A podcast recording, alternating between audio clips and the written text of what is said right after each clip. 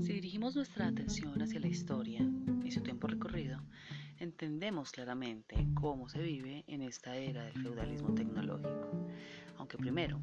habría que entender un poco más ese término malentendido del feudalismo y antes hay que enterarse de cómo funcionaba la vida cotidiana y bélica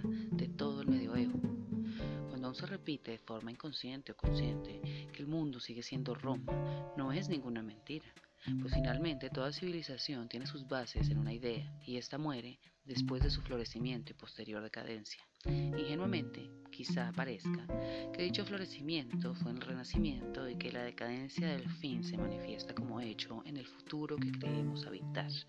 Lo cierto es que aún no salimos del feudalismo y ahora pretendemos evadirnos del eterno retorno de todas las civilizaciones mientras jugamos con máquinas y se nos licúa el cerebro.